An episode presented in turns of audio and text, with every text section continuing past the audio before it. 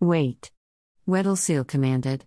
So, you're telling me that in order to just get the form to fill out that proves who I am so I can get appropriate identification, I have to prove who I am with two forms of identification? And pay a finder's fee?